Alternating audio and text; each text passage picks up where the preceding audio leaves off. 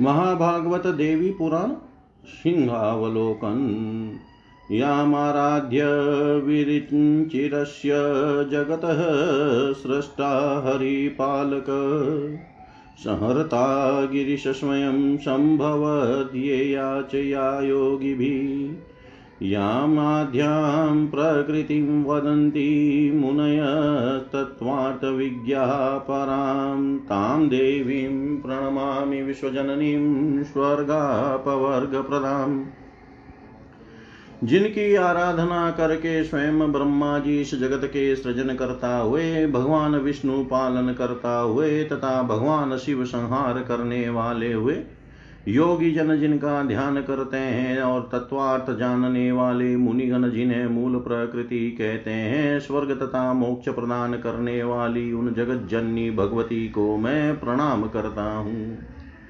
पुराणों की परंपरा में अठारह महापुराणों के साथ साथ अठारह उपपुराण भी प्राप्त है। उपपुराणों में महाभागवत देवी पुराण का महत्वपूर्ण स्थान है। यह पुराण धर्मसार युक्त भक्तिभाव तथा सभी काव्य गुणों से समलंकृत है।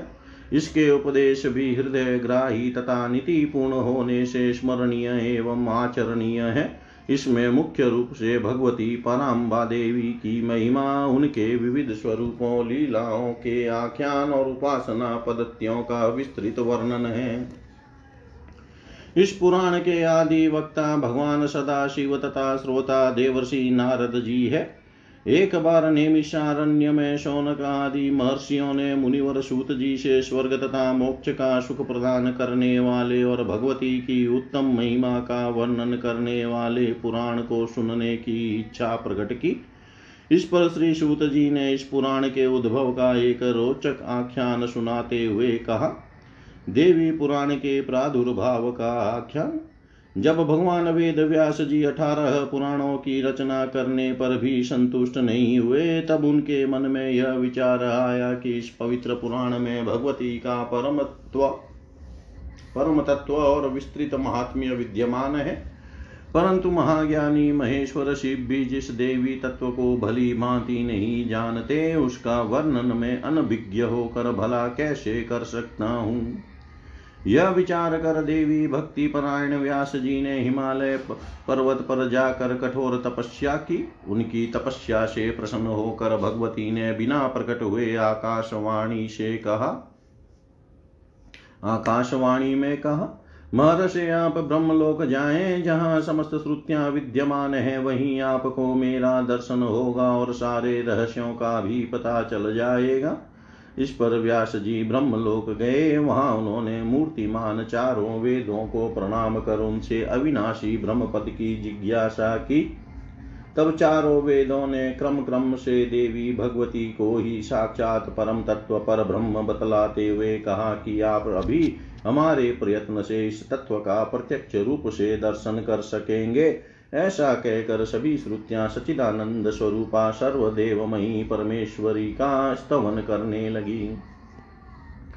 परिणाम स्वरूप ज्योति स्वरूपा सनातनी जगदम्बा प्रकट हो गई। उनमें सहस्रों सूर्यों की आभा एवं करोड़ों चंद्रों की शीतल चंद्रिका व्याप्त थी और वे सहस्रों भुजाओं में विविध आयुधों को धारण किए हुए दिव्य अलंकरणों से अलंकृत थी।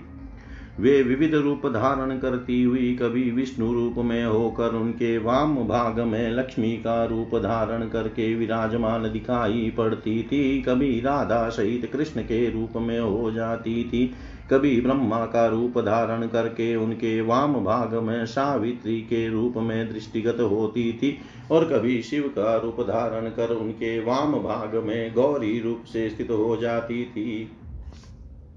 इस प्रकार उन सर्वव्यापिनी ब्रह्म स्वरूपिणी भगवती ने अनेक प्रकार के रूप धारण कर व्यास जी का संशय दूर कर दिया। देवी का प्रत्यक्ष दर्शन करके उन्हें पर ब्रह्म के रूप में जानकर व्यास जी तत्क्षण जीवन मुक्त हो गए। तत्पश्चात भगवती ने उनकी मानसिक अभिलाषा जानकर उन्हें अपने चरण तल में स्थित सहस्र दल कमल का दर्शन कराया, जिसके सहस्रों पत्रों पर महाभागवत देवी पुराण दिव्याक्षरों में अंकित था। भगवान व्यासदेव ने भगवती के चरण में स्थित कमल में जिस रूप में परमाक्षर स्वरूप पवित्र पुराण का दर्शन किया था उसी रूप में उसे प्रकाशित किया। पुराण महिमा। महामुनि सूत जी इस पुराण की महिमा का वर्णन करते हुए कहते हैं कि हजारों अश्वमेध यज्ञ तथा सैकड़ों वाजपेय यज्ञ इस देवी पुराण की सोलहवीं कला के भी तुल्य नहीं है। इस प्रकार महापात की प्राणियों की भी रक्षा के लिए इस भूलोक में यह पवित्र पुराण प्रकाशित हुआ। सूत जी बोले, एक बार की बात है, मुनि श्रेष्ठ जैमिनी व्यास जी को प्रणाम करके देवी महात्म्य के श्रवण की इच्छा व्यक्त करते हुए उनसे बोले, प्रभो यह मनुष्य शरीर अत्यंत दुर्लभ है। सैकड़ों जन्मों के बाद इसे प्राप्त कर जिसने भगवती महात्म्य का श्रवण नहीं किया उसका जीवन व्यर्थ है। अतः आप भगवती के उत्तम चरित्र को सुनाने की कृपा करें।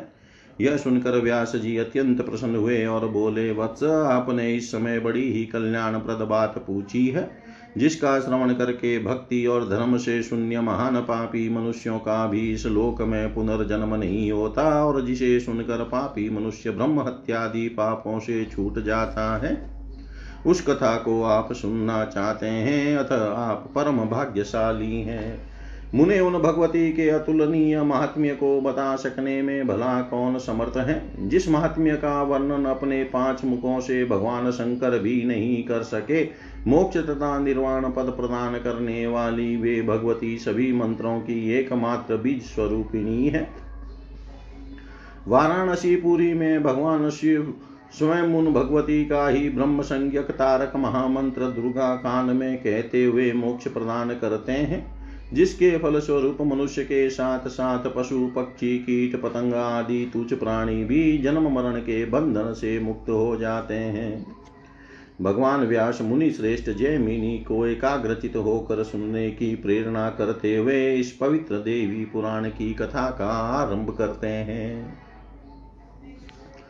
एक समय की बात है, मंदराचल पर्वत पर सभी देवगणों तथा भगवान विष्णु की उपस्थिति में महर्षि नारद ने नम्रता पूर्वक प्रार्थना करते हुए भगवान शिव से पूछा कि भगवान विष्णु ब्रह्मा तथा आपकी भक्ति पूर्वक उपासना करने से जीव को परम पद की प्राप्ति हो जाती है। यहाँ तक कि इंद्र आदि समस्त लोकपालों ने भी आप तीनों की उपासना करके ही श्रेष्ठ पद प्राप्त किया है, परंतु देवेश आप मुझे यह बताने की कृपा करें कि आप सबका उपास्य देवता कौन है। आप किस अविनाशी देवता की आराधना करते हैं। यह कहते हुए नारद मुनि भगवान विष्णु तथा शिव का स्तवन करने लगे। उनकी स्तुति से प्रसन्न होकर निर्मलमती भगवान शंकर ने सतत समाधिस्थ होकर पराम्बा भगवती का पूर्ण परात्पर ब्रह्म के रूप में दर्शन किया तथा बोले, शुद्ध शाश्वत प्रकृति स्वरूपिणी भगवती जगदम्बा ही साक्षात पर ब्रह्म है और वे ही हमारी देवता भी है। निराकार रहते हुए भी वे महादेवी अपनी लीला से देह धारण करती है। उन्हीं के द्वारा इस विश्व का सृजन पालन और अंत में संहार किया जाता है। उनके द्वारा ही यह जगत मोहग्रस्त होता है। प्राचीन काल में वे पूर्णा भगवती ही अपनी लीला से दक्ष कन्या सती के रूप में ही हिमवान की पुत्री पार्वती के रूप में तथा अपने ही अंश से विष्णु भार्या लक्ष्मी के रूप में एवं ब्रह्मा की भार्या सरस्वती तथा सावित्री के रूप में प्रकट हुई।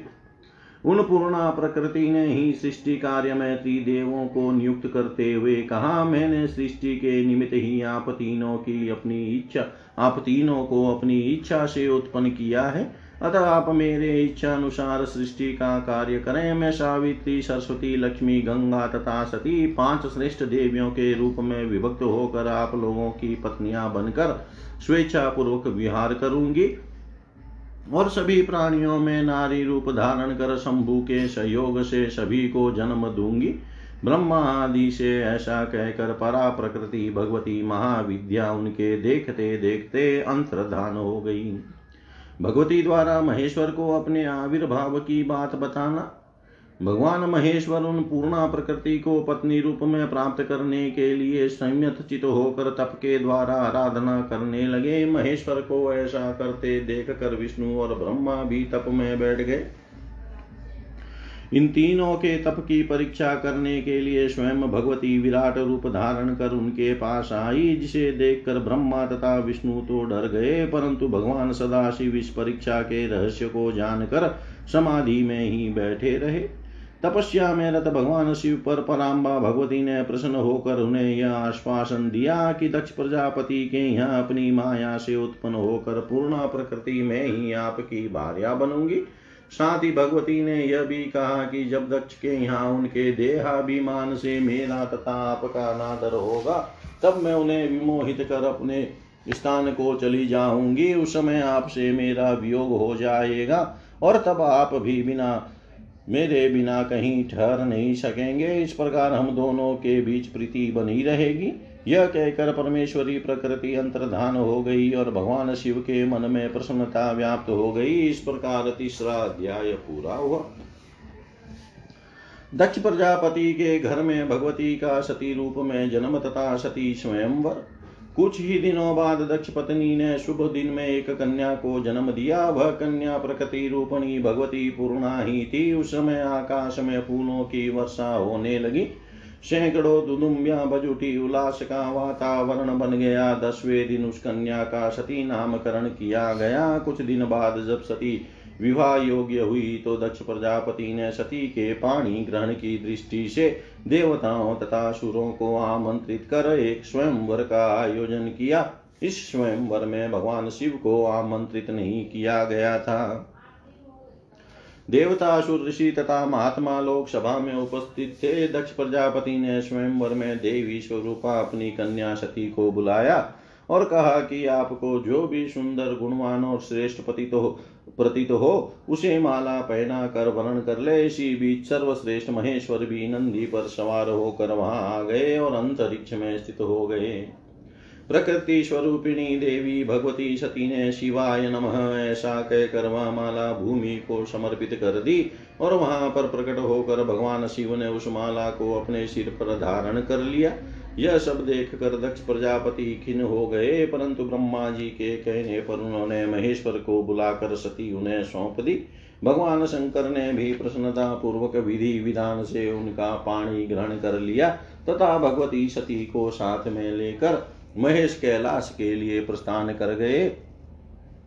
चौथे अध्याय में यह कथा पूर्ण होती है। नंदी को भगवान शिव का वरदान। कैलाश पर्वत पर देवता गंधर्व महर्षि गण देव पत्नियां तथा किन्नरियां और मुनि पत्नियां सभी पधार गए और नृत्य गान करते हुए विवाह उत्सव मनाने लगे। कुछ समय बाद ज्ञानी और शिव भक्त नंदी जो दक्ष की सेवा में थे वहां आए और भगवान शंकर को भूमि पर दंडवत प्रणाम कर उनकी स्तुति करते हुए प्रार्थना करने लगे। भगवान मैं आपका नित्य निकट रहने वाला दास बना रहूं और निरंतर आपका दर्शन करता रहूं। भगवान शंकर ने नंदी की प्रार्थना को स्वीकार कर लिया और उन्हें अपने प्रमथ गणों को अधिपति बना दिया। दक्ष द्वारा यज्ञ का यज्ञ का आयोजन तथा शिव को आहूत न करना। दक्ष का भगवान शंकर के प्रति द्वेष भाव बना ही रहा। एक बार उन्होंने एक विशाल यज्ञ का आयोजन किया जिसमें इंद्र आदि प्रधान देवताओं ब्रह्मा देवर्षियों ब्रह्मर्षियों यक्षों गंधर्वों पितरों देत्यों किन्नरों तथा पर्वतों को तो निमंत्रित किया, किंतु विद्वेष के कारण शिव तथा उनकी पत्नी सती को नहीं बुलाया।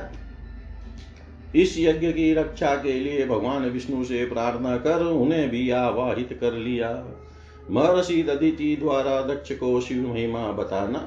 उस यज्ञ में महामती दधीचि भी उपस्थित थे। उन्होंने यज्ञ में शिव का भाग न देखकर दक्ष प्रजापति को समझाने का प्रयास करते हुए कहा कि शिव विहीन किया गया यज्ञ उसी प्रकार फलदायक नहीं होता है जिस प्रकार अर्थ से रहित वाक्य वेद ज्ञान से शून्य ब्राह्मण तथा गंगा से रहित देश जैसे पति के बिना स्त्री का तथा पुत्र के बिना गृहस्थ का जीवन व्यर्थ है, जैसे निर्धन व्यक्ति की आकांक्षा व्यर्थ होती है, जिस प्रकार कुश विहीन संध्या वंदन तिल विहीन तर्पण हवि से रहित होम निष्फल रहता है, उसी प्रकार शंभु विहीन यज्ञ भी निष्फल होता है। दधीचि की इस बातों को सुनकर दक्ष और भी क्रुद्ध हो गए और अपने अनुचरों से बोले, इस ब्राह्मण को यहाँ से दूर ले जाओ। मुनि श्रेष्ठ दधीचि भी उनकी सभा से चले गए। देवी सती का पिता के यज्ञ में आना। इधर नारद जी भगवान शंकर के पास पधारे तथा उन्हें दक्ष प्रजापति के यज्ञ में जाने के लिए प्रेरित करने लगे। भगवान शंकर ने स्वयं तथा अपनी प्राण प्रिया सती दोनों के लिए जाना अस्वीकार कर दिया। तब नारद जी ने देवी सती को जाने के लिए प्रोत्साहित किया। सती ने नारद की बात सुनकर पिता के यज्ञ में जाने का मन बना लिया। यद्यपि शिव ने यज्ञ में न जाने के लिए समझाने का प्रयास किया, परंतु सती का जाने का निश्चय दृढ़ था। भगवान शंकर को अपना प्रभाव दिखाने की दृष्टि से सती ने अपना भयंकर रूप प्रदर्शित किया, जिसे देखकर शिव घबरा गए। वे भयभीत होकर चारों दिशाओं में आश्रय ग्रहण करना चाहते थे। उसी क्षण भगवती जगदम्बा द्वारा दसों दिशाओं में दस महाविद्याओं का प्राकट्य हुआ। भगवती ने इन दस महाविद्याओं की महिमा तथा उपासना आदि का भी वर्णन सुनाया। कुछ ही देर में दस महाविद्याएं अंतर्धान हो गई। भगवान शिव ने सती से प्रभावित होकर उन्हें जाने की अनुज्ञा प्रदान कर दी। सती अपने पिता दक्ष के यज्ञ में पहुंच गई। सर्वप्रथम वे अपनी माता प्रसूति से मिली। माता ने सती का सम्मान किया और स्नेह भरी बातें की। माता से मिलकर सती अपने पिता दक्ष प्रजापति की ओर उन्मुख हुई। उनके द्वारा अपने पति भगवान शिव की निंदा सुनकर तथा उनका यज्ञ में भाग न देख कर वे अत्यंत क्रोधित हो गई और उन्होंने भयंकर रूप धारण किया। वहाँ उपस्थित सभी देवता और ऋषि भी अत्यंत भयभीत हो गए। छाया सती का प्राकट्य तथा यज्ञ अग्नि में प्रवेश। भगवती सती ने तत्क्षण एक छाया सती का प्रादुर्भाव किया। छाया सती को अपना मंतव्य बताकर वे अंतर्धान होकर आकाश में स्थित हो गई। इधर छाया सती दक्ष प्रजापति से कुपित होकर कहने लगी कि तुम सनातन शिव और मुझ सती की निंदा क्यों कर रहे हो। दक्ष ने भी छाया सती को भला बुरा कहा। इस प्रकार वाद विवाद बढ़ जाने पर क्रोध से प्रदीप्त नेत्रों वाली छाया सती देवताओं के देखते देखते यज्ञाग्नि में प्रवेश कर गई। उसी क्षण यज्ञ कुंड की अग्नि बुझ गई। यज्ञ मंडप मात्र आधे ही क्षण में शमशान के रूप में परिणत हो गया। वीरभद्र द्वारा यज्ञ विध्वंस।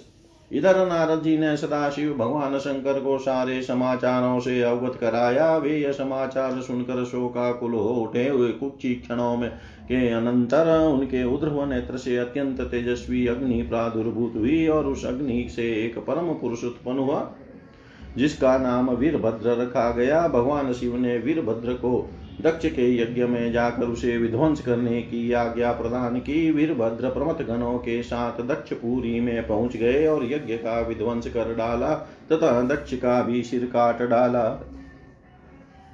इस प्रकार यज्ञ के विनष्ट हो जाने पर ब्रह्मा जी कैलाश पर्वत पर गए और उन्होंने भगवान सदाशिव को प्रणाम कर दक्ष को जीवित करने और यज्ञ को पूर्ण करने की प्रार्थना की। ब्रह्मा की प्रार्थना से द्रवीभूत होकर भगवान शिव ने वीरभद्र को दक्ष को जीवित करने तथा यज्ञ को पूर्ण करने का आदेश दिया। वीरभद्र ने एक बकरे का सिर जोड़कर दक्ष प्रजापति को जीवित कर दिया। चूंकि दक्ष ने भगवान शिव की निंदा की थी, इसलिए गूंगे पशु का सिर जोड़ा गया। इसके साथ ही यज्ञ को भी विधि विधान से पूर्ण कराया गया। अंत में दक्ष प्रजापति ने भी भगवान शंकर का स्तवन किया। ब्रह्मा जी ने कहा कि जो नराधम यज्ञ में शिव के बिना अन्य देवताओं का यजन करेंगे, उनका यज्ञ कार्य नष्ट हो जाएगा और वे महान पाप के भागी होंगे। शोक संतप्त भगवान शिव को देवी के दिव्य दर्शन, शक्तिपीठों के आविर्भाव का रहस्य, सती के वियोग में भगवान शंकर के दुखी होने पर ब्रह्मा और विष्णु ने उन्हें समझाने का प्रयास किया और कहा कि वे देवी जगदम्बा तो सनातन पूर्ण ब्रह्म स्वरूपा है। उनकी मृत्यु तो वास्तविक नहीं, केवल कल्पना मात्र है। इसके अनंतर ब्रह्मा, विष्णु और महेश तीनों ने भगवती का स्तवन किया। उनकी स्तुति से प्रसन्न होकर महादेवी ने आकाश में स्थित होकर उन्हें दर्शन दिया तथा भगवान शिव को आश्वस्त करते हुए कहा कि आप स्थिर चित्त हो। मैं स्वयं हिमालय की पुत्री बनकर तथा मेनका के गर्भ से जन्म लेकर पुनः आपको प्राप्त करूंगी। उन्होंने शिव से यह भी कहा कि दक्ष की यज्ञाग्नि में मेरे जिस छाया शरीर ने प्रवेश किया था, उसे सिर पर लेकर मेरी प्रार्थना करके आप इस पृथ्वी पर भ्रमण करें। वह मेरा छाया शरीर अनेक खंडों में विभक्त होकर इस पृथ्वी पर गिरेगा और उन स्थानों पर पापों का नाश करने वाले महान शक्तिपीठ उदित होंगे। जहाँ योनि भाग गिरेगा वह सर्वोत्तम शक्तिपीठ होगा। वहाँ रहकर तपस्या करके आप मुझे प्राप्त करेंगे। तदनंतर शिवजी ने यज्ञशाला में प्रवेश करके सती के छाया शरीर का आलिंगन करते हुए उसे सिर पर उठा लिया और अत्यंत प्रसन्नता पूर्वक धरती पर नाचने लगे। ब्रह्मा इंद्र आदि देवगण इस अपूर्व दृश्य को देखने के लिए आकाश में आ गए। दसों दिशाओं में पुष्प वृष्टि होने लगी। प्रमथगण मुख्य वाद्य गाल बजाने और गाने लगे। चारों ओर नाचते हुए शिवजी के शिवजी सती के छाया शरीर को कभी सिर पर, कभी दाहिने हाथ में, कभी बाएं हाथ में, कभी कंधे पर तो कभी प्रेम पूर्वक वक्ष स्थल पर धारण कर अपने चरण प्रहार से पृथ्वी को कंपित करते हुए नृत्य करने लगे। देवताओं को चिंता हुई कि ये जगत संहारक रुद्र कैसे शांत होंगे। जगत की रक्षा के लिए भगवान विष्णु ने सुदर्शन चक्र से सती के छाया शरीर के टुकड़े करके गिरा दिए। शरीर के वे सारे अंग धरातल पर अनेक स्थानों पर गिरे। पृथ्वी पर वे ही स्थान महातीर्थ और सिद्धपीठ के रूप में विख्यात हुए। भगवान विष्णु के कहने पर नारद ने शिव से शांतचित होने की प्रार्थना की। नारद की प्रार्थना सुनकर भगवान सदाशिव ने नृत्य त्याग कर बार बार निःश्वास छोड़ते हुए विष्णु को शाप दे दिया कि त्रेता युग में विष्णु को पृथ्वी पर सूर्यवंश में जन्म लेना पड़ेगा। जिस प्रकार मुझे छाया पत्नी का वियोगी बनना पड़ा है, उसी प्रकार राक्षस राज रावण विष्णु की छाया पत्नी का हरण करके उन्हें भी वियोगी बनाएगा। विष्णु मेरी ही भांति शोक से व्याकुलचित होंगे।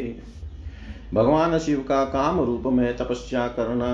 इस प्रकार विष्णु को शाप देकर शिव जी स्वस्थ चित हो गए और उन्होंने जगदम्बा के बताए हुए पूर्व वृतांत को याद करके गुह्य पीठ काम रूप में तपस्या की। भगवती ने उन्हें प्रत्यक्ष दर्शन दिया तथा उनके इच्छा अनुसार यह वरदान दिया कि मैं अपने अंश से जलमयी गंगा का रूप धारण करके आपको पति रूप में प्राप्त करूंगी। इसके साथ ही मैं पूर्णावतार लेकर पार्वती के रूप में भी आपकी पत्नी बनूंगी। देवी गंगा तथा पार्वती का प्राकट्य। महादेवी दुर्गा ने हिमालय के यहाँ मेनका के गर्भ से गंगा तथा पार्वती के रूप में अवतार लिया। ब्रह्मा जी हिमालय से गंगा को मांग कर देवताओं के साथ उन्हें स्वर्गलोक ले गए तथा उन्हें शिव जी को समारोह पूर्वक पत्नी रूप में प्रदान किया। जो जगदम्बा ब्रह्मा जी के कमंडलों में रही थी, उन्होंने ही भगवान शिव को प्राप्त करने के लिए बाद जल रूप में अवतीर्ण होकर ब्रह्म द्रव के रूप में पृथ्वी लोक में आकर सगर पुत्रों का उद्धार किया तथा अन्य सभी प्राणियों का वे कल्याण करती रहती है। इस प्रकार सती ने अपने अंश रूप से गंगा के रूप में हिमालय की पुत्री होकर तथा पूर्ण अंश से पार्वती रूप में जन्म लेकर भगवान शंकर को पति रूप में प्राप्त किया। नारद जी के द्वारा पार्वती जी के जन्म की कथा सुनने की जिज्ञासा करने पर महादेव जी ने कहा कि देवी मेना ने शुभ दिन में जगन्माता भगवती को पुत्री रूप से जन्म दिया। उस समय गिरिराज हिमालय ने भगवती जगदम्बा के रूप में कन्या का दर्शन करते हुए प्रणाम किया तथा उनसे अपना वृतांत सुनाने की प्रार्थना की। महादेव जी कहते हैं कि हिमालय ने विभिन्न प्रकार से भगवती की प्रार्थना करते हुए ब्रह्म विद्या प्रदान करने का उनसे अनुरोध किया। देवी द्वारा हिमालय को देवी गीता का उपदेश, पार्वती जी ने योग के सार रूप में ब्रह्म विद्या का यहाँ वर्णन किया है, जिसे देवी गीता, पार्वती गीता या भगवती गीता भी कहत कहा जाता है। इसके जानने मात्र से प्राणी ब्रह्म स्वरूप हो जाता है। भगवती पार्वती कहती है कि मुमुक्षु साधक को चाहिए कि मेरे चित्त और प्राण को मेरे में चित्त और प्राण को लगाकर तत्पर तत्परता पूर्वक मेरे नाम का जप करता रहे, मेरे गुण और लीला कथाओं का श्रवण करते हुए अपने वर्णाश्रम धर्म के अनुसार विधि विधान से मेरी पूजा और यज्ञ आदि संपन्न करना चाहिए।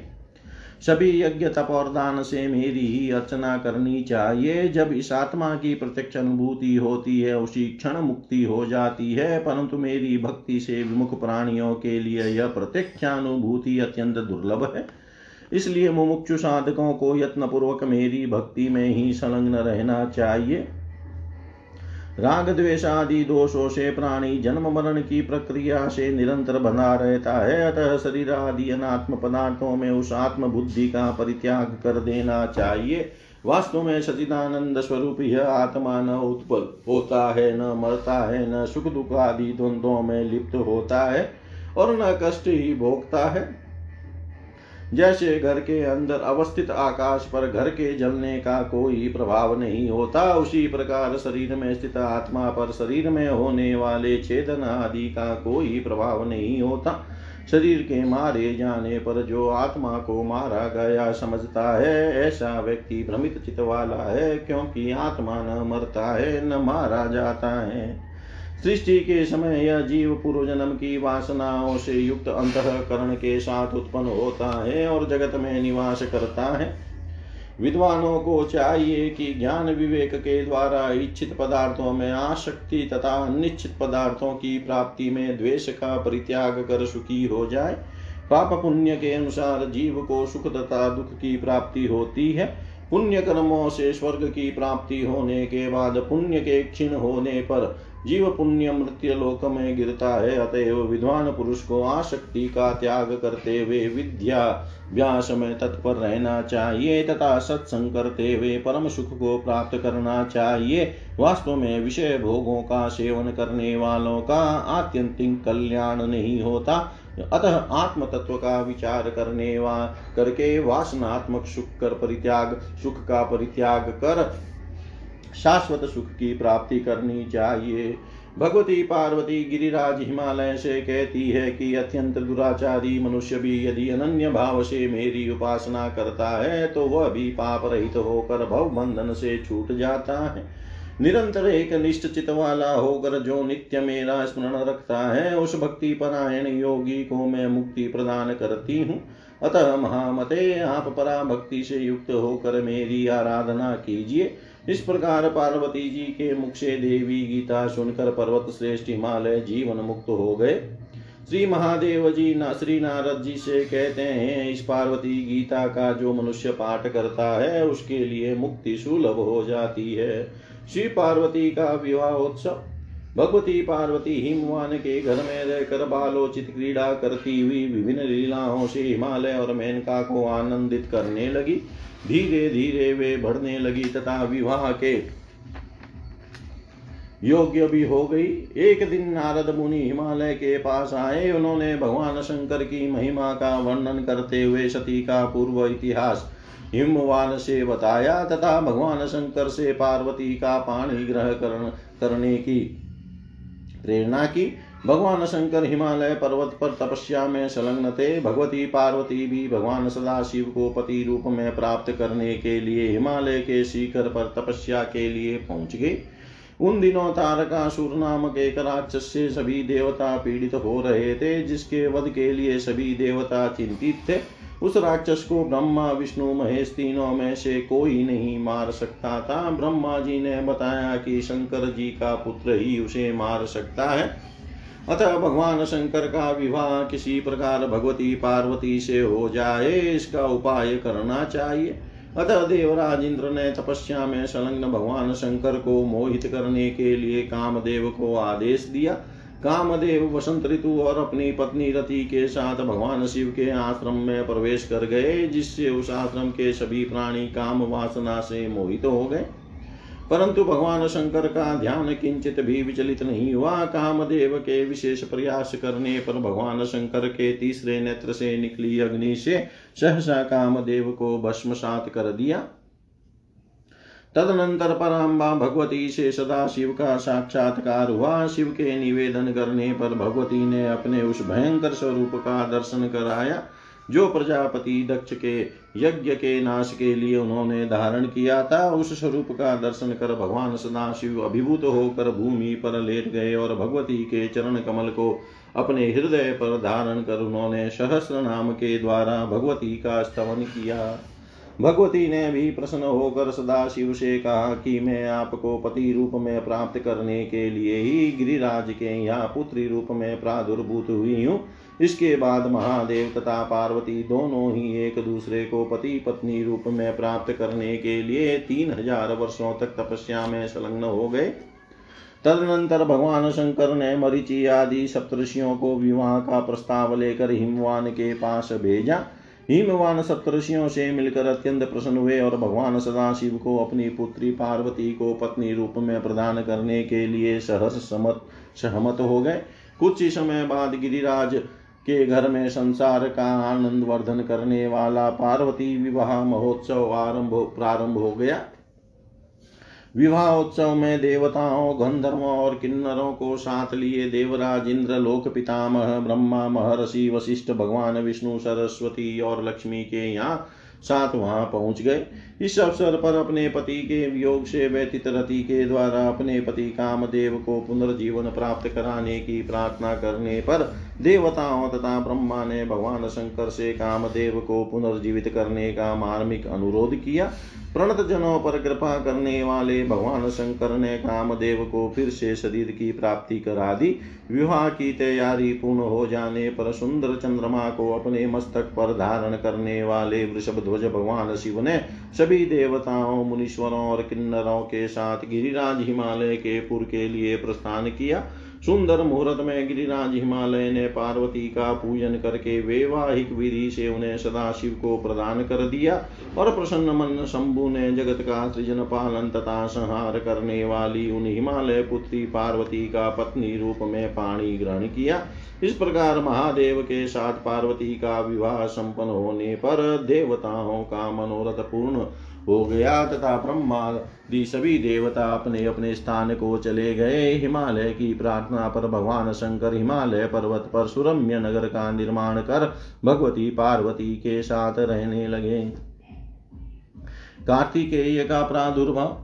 तारकासुर अत्याचार से पीड़ित पृथ्वी गाय का रूप धारण करके देवताओं के साथ ब्रह्मा जी के पास आई और उसने अपनी व्यथा सुनाई। ब्रह्मा जी ने देवताओं को बताया कि शिव के तेज से उत्पन्न बालक से ही तारकासुर का वध हो सकेगा, किंतु यदि पार्वती के गर्भ से पुत्र पुत्र उत्पन्न होगा तो वह देवता तारासुर दोनों का विनाश कर देगा। अतः किसी अन्य स्थान में शिव के तेज से पुत्र उत्पन्न हो यह चेष्टा करनी चाहिए।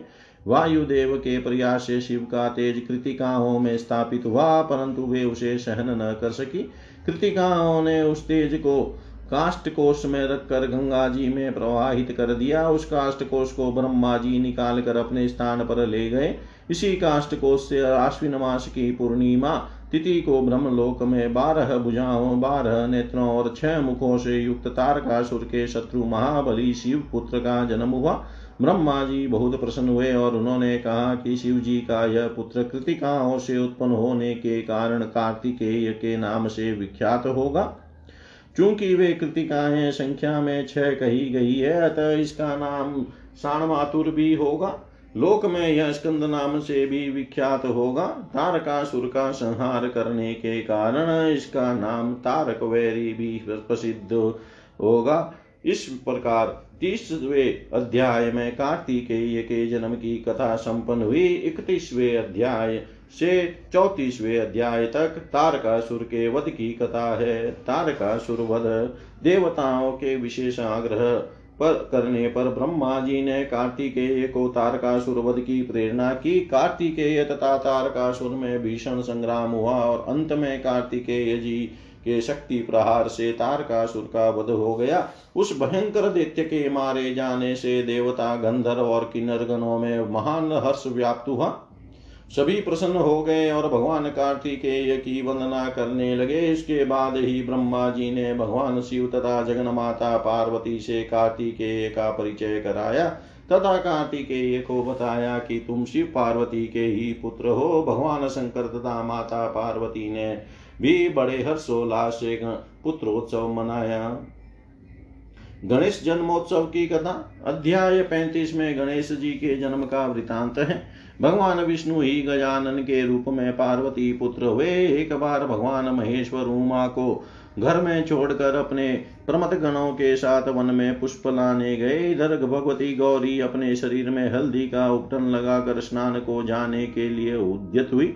भगवान विष्णु की पूर्व प्रार्थना का स्मरण करके अपने शरीर पर लगे हरिद्रा उपटन का कुछ अंश लेकर उन्होंने एक पुत्र का निर्माण किया।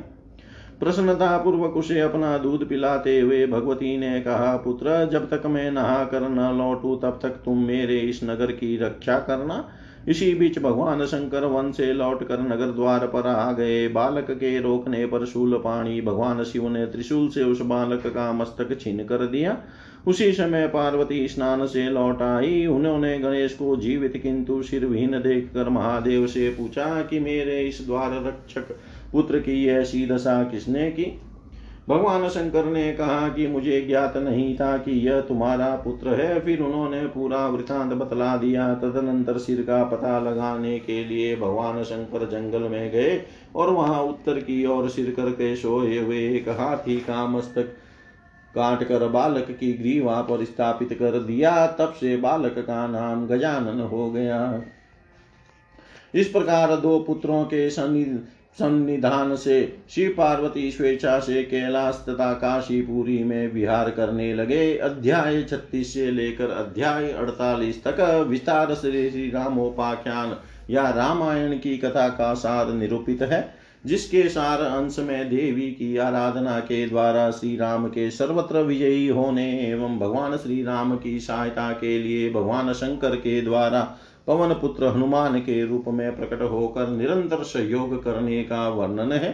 श्री रामोपाख्यान महामुनि नारद तथा भगवान महादेव का संवाद चल रहा है। नारद जी ने महादेव जी से पूछा कि भगवान विष्णु ने पृथ्वी पर मनुष्य रूप में अवतार लेकर उस समय में पराम्बा भगवती की आराधना किस रूप में की।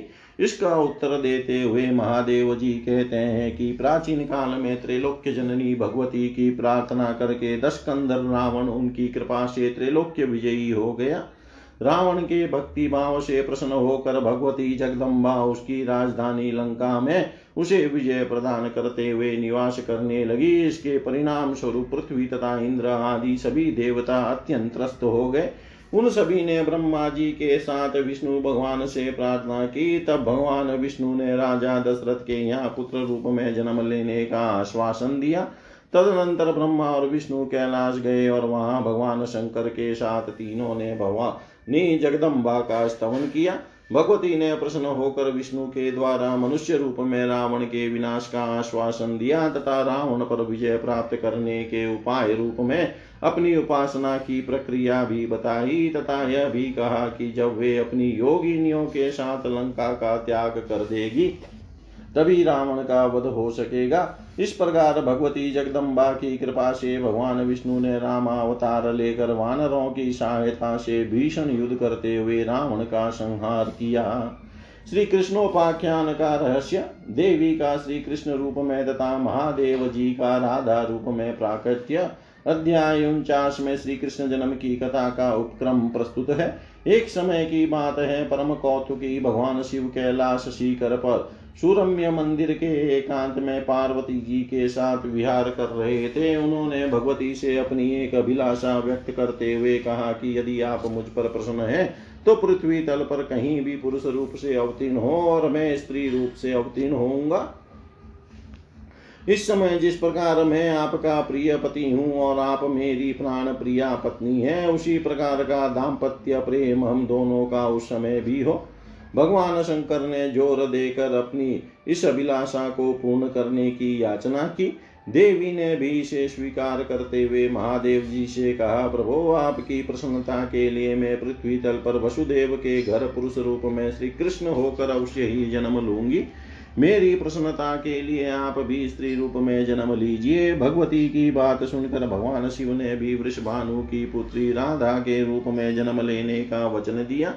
साथ ही उन्होंने यह भी कहा कि मेरी आठ मूर्तियां भी रुक्मणी सत्यभामा आदि पटरानियों के रूप में मृत्यु लोक में अवतरित होगी। इस प्रकार इस देवी पुराण के अनुसार भगवती जगदम्बा ही भगवान कृष्ण के रूप में तथा भगवान सदाशिव राधा रानी के रूप में पृथ्वी लोक में अवतरित हुए। आगे की कथा में ब्रह्मा जी के अनुरोध करने पर भगवान विष्णु ने भी कृष्ण के बड़े भाई बलदेव के रूप में तथा पांडवों पांडवों में अर्जुन के रूप में जन्म लिया। इसी प्रकार पवन दे देव ने भीम के रूप में, धर्मराज ने युधिष्ठिर के रूप में तथा अश्विनी कुमारों ने नकुल सहदेव के रूप में जन्म लिया। आगे के अध्यायों में पचास से बावन तक श्री भगवान भगवान श्री कृष्ण का बाल चरित्र, तिरपनवे में रासलीला, चौवनवे में अक्रूर जी के व्रज जाकर श्री कृष्ण को मथुरा लाने तथा उनके द्वारा सपरिकर कंस का वध कर वसुदेव देवकी को बंदी गृह से मुक्त कर उनके दर्शन प्राप्ति का वर्णन है। पचपनवें में युधिष्ठिर के राजसूय यज्ञ की कथा, शिशुपाल वध, श्री कृष्ण का रुक्मणी से पाणी ग्रहण तथा पांडवों की द्यूत में पराजय के पश्चात वनवास की कथा है। छप्पनवें अध्याय में पांडवों के अज्ञातवास का विशद वर्णन है। बारह वर्ष का वनवास पूर्ण करने के अनंतर पांडव द्रौपदी के साथ कामाख्या देवी पहुँचते हैं। वहाँ उन्होंने भगवती की उपासना कर उन्हें प्रसन्न किया तथा एक बरस का अज्ञातवास कुशल पूर्वक संपन्न होने का वरदान मांगा। भगवती कामाख्या देवी ने धर्मराज युधिष्ठिर को मत्स्य देश के राजा विराट के यहाँ अज्ञातवास के रूप में एक वर्ष का समय व्यतीत करने का निर्देश दिया। तदनुसार युधिष्ठिर ने अपने भाइयों और पत्नी सहित राजा विराट के यहाँ अज्ञातवास के रूप में एक वर्ष बिताया। वहाँ की कुछ घटनाओं का वर्णन इस अध्याय में प्राप्त होता है। महाभारत युद्ध का संक्षिप्त वर्णन। सतावने सतावनवे अध्याय में महाभारत के युद्ध का वर्णन है। कौरवों के पक्ष में कृष्ण की सेना और पांडवों के पक्ष में स्वयं भगवान श्री कृष्ण अर्जुन के रथ के सारथी के रूप में तत्पर हैं। सर्वप्रथम पांडवों ने भगवती की आराधना कर कौरवों पर विजय प्राप्ति का वरदान प्राप्त किया। अठारह दिन के महाभारत के संग्राम में अगणित क्षत्रिय योद्धा काल कलवित हो गए। कौरव भी मारे गए और अंत में पांडवों की विजय हो गई। भगवान श्री कृष्ण का परम धाम गमन। अट्ठावनवें अध्याय में भगवान कृष्ण के द्वारा अपनी लीला का स्मरण कर परम धाम गमन का वर्णन है। भगवान कृष्ण विप्रों को धन देकर अपने परिकरों के साथ समुद्र के किनारे आ जाते हैं। नंदी के द्वारा रत्न जटित रक्त अंतरिक्ष में आ जाता है। कृष्ण अपने मूल रूप में अचानक महाकाली का रूप धारण कर सिंह के द्वारा खींचे जाने वाले रथ पर आरूढ़ हो कैलाश के लिए प्रस्थान कर जाते हैं। धर्मराज युधिष्ठिर भी रथारूढ़ होकर स्वर्ग लोक चले जाते हैं तथा पांडव आदि सभी लोग समुद्र जल का स्पर्श करते हुए अपने शरीर का त्याग कर वैकुंठ लोक को प्राप्त होते हैं। श्री महादेव जी नारद जी से कहते हैं, इस प्रकार जगन माता भगवती पृथ्वी का भार मिटाने के लिए शंभु की इच्छा के वशीभूत होकर पृथ्वी तल पर लीला पूर्वक पुरुष रूप में आविर्भूत हुई और पृथ्वी के भार स्वरूप राक्षसों का संहार करके पुनः अपना वास्तविक रूप धारण कर अपने स्थान को चली गई।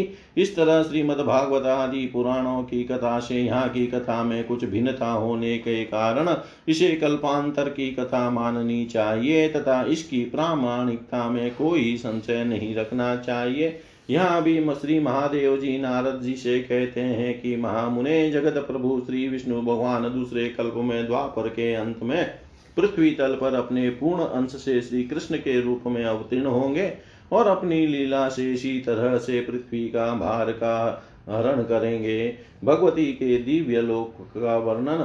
उनसठवें अध्याय में भगवती के परम धाम में स्थित अत्यंत गुप्त परम रम्य अति सुंदर तथा ब्रह्मा आदि देवेश्वरों द्वारा अत्यंत कठिनाई से पहुंचा जा सकने वाला दिव्य लोक का वर्णन है।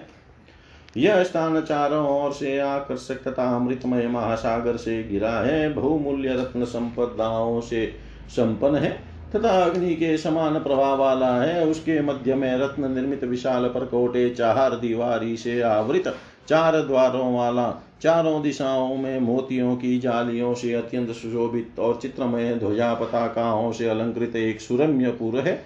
यह एक ऐसा स्थान है जहाँ जगदम्बा की आज्ञा के बिना देवता, राक्षस तथा ब्रह्मादि देवेश्वर भी प्रवेश नहीं पा सकते। इस पुर में विजय आदि चौसठ योगिनियां परिचारिका के रूप में सदा कार्यरत रहती है। यहाँ दाहिने भाग में महाकाल सदाशिव विराजमान है। भगवती महाकाली उन सदाशिव के साथ प्रसन्न होकर सदा विहार करती रहती है। साठवें अध्याय में वृत्रासुर के संहार की कथा है। नारद जी के पूछने पर महादेव जी के द्वारा यह कथा कही गई है।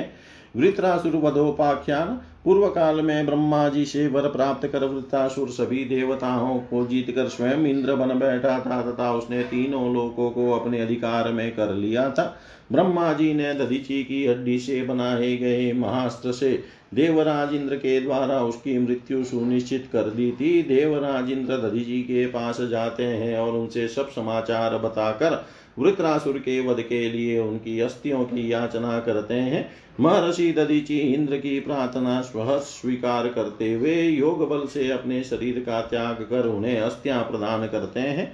तत्पश्चात देवेंद्र उन हड्डियों से निर्मित अस्त्रों द्वारा वृत्रासुर को मार डालते हैं। महामुनि दधीचि से अस्थियों का दान लेने के कारण उनका शरीर छूट जाने से इंद्र को ब्रह्म हत्या का दोष लगा।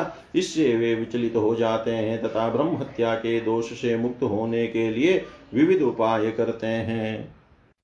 सर्वप्रथम उन्होंने अश्वमेध यज्ञ किया, पर इससे भी ब्रह्म हत्या से पूरी तरह निवृत्त न होने के कारण वे अपने गुरु महर्षि गौतम से उपाय पूछते हैं। महर्षि गौतम ने कहा कि यदि तुम इस ब्रह्महत्या से निवृत्त होना चाहते हो तो तुम्हें महापातक नाशिनी भगवती महाकाली के दर्शन करने चाहिए। ब्रह्मा विष्णु महेश तीनों बहुत प्रयासपूर्वक इंद्र को साथ लेकर भगवती के परम धाम में पहुँचते हैं। स्तवन करने पर उन्हें भगवती जगदम्बा का दर्शन प्राप्त होता है तथा भगवती के दर्शन के प्रभाव से इंद्र ब्रह्महत्या के दोष से मुक्त हो जाते हैं। श्री गंगा जी के प्रादुर्भाव का रहस्य चौसठवें अध्याय में गंगा जी के प्रादुर्भूत होने की कथा है।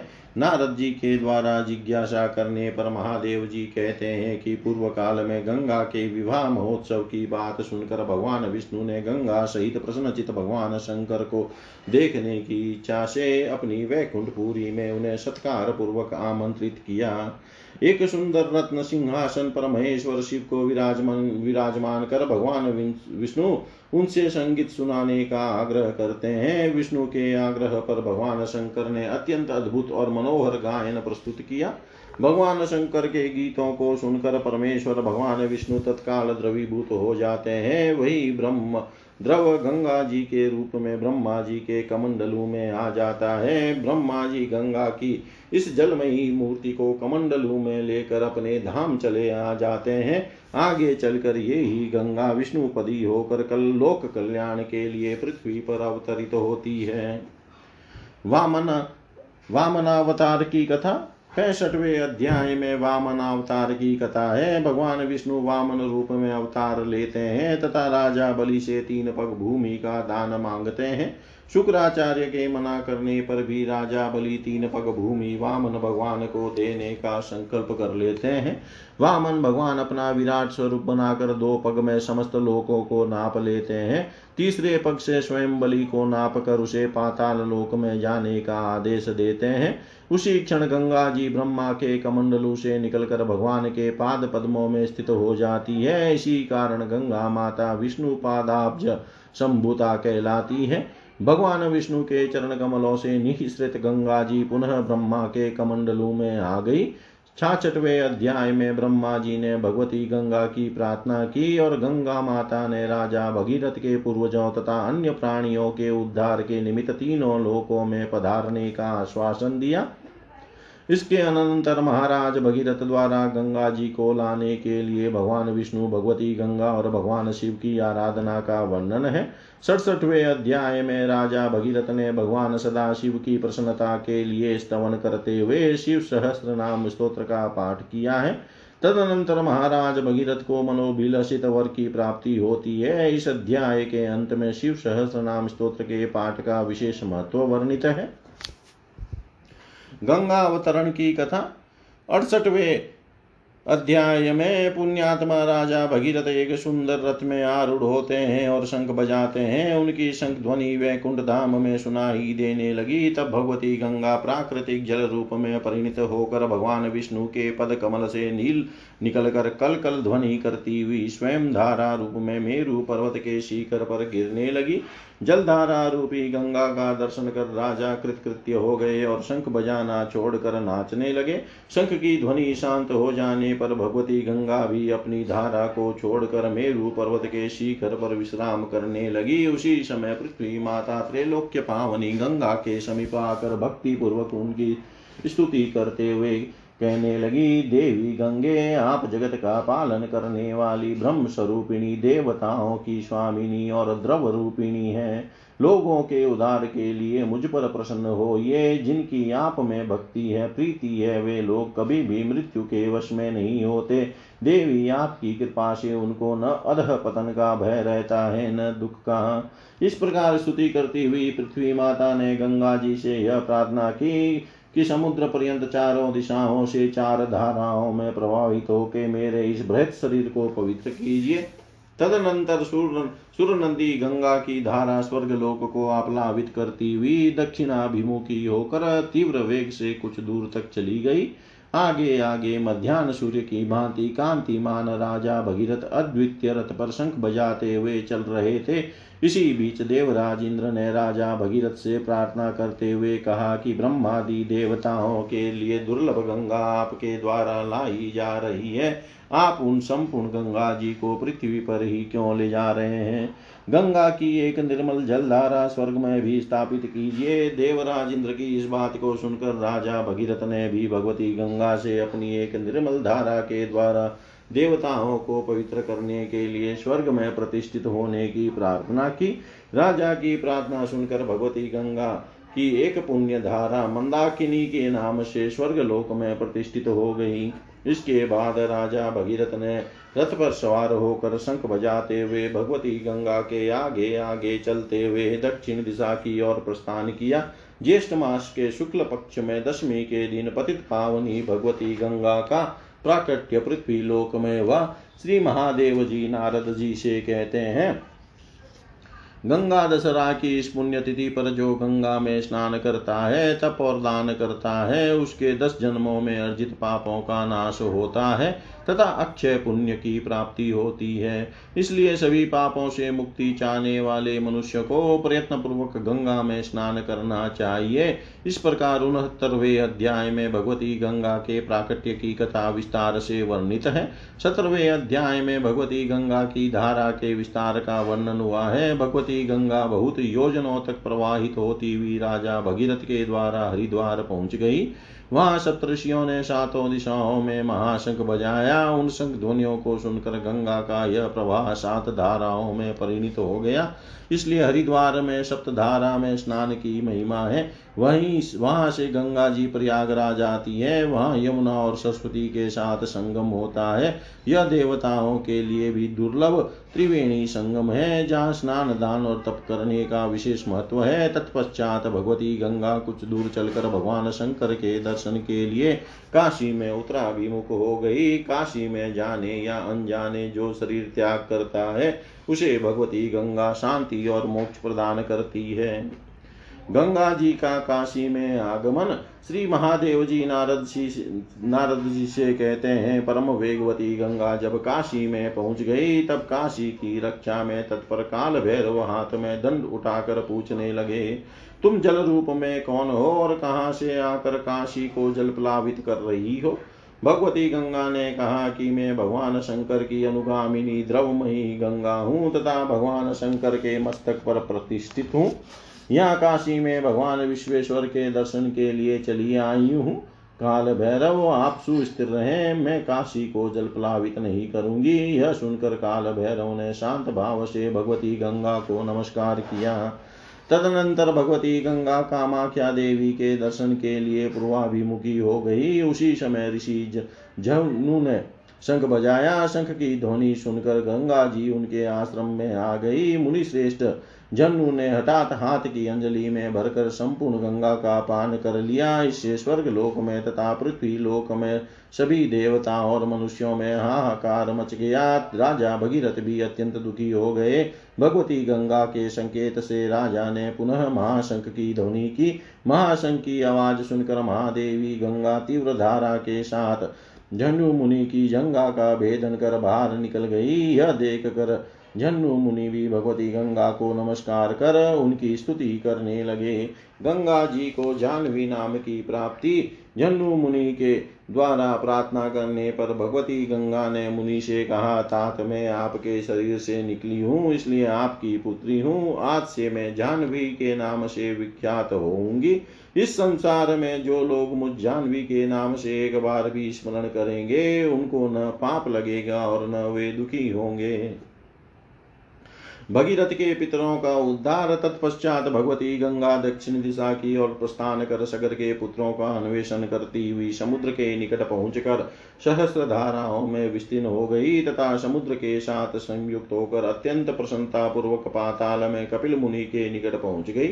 कपिल मुनि ने भगवती गंगा का पदार्पण जानकर उनकी पूजा की। इसके बाद गंगा जी के पूजने पर कपिल मुनि ने भस्म रूपी सगर पुत्रों को दिखाया।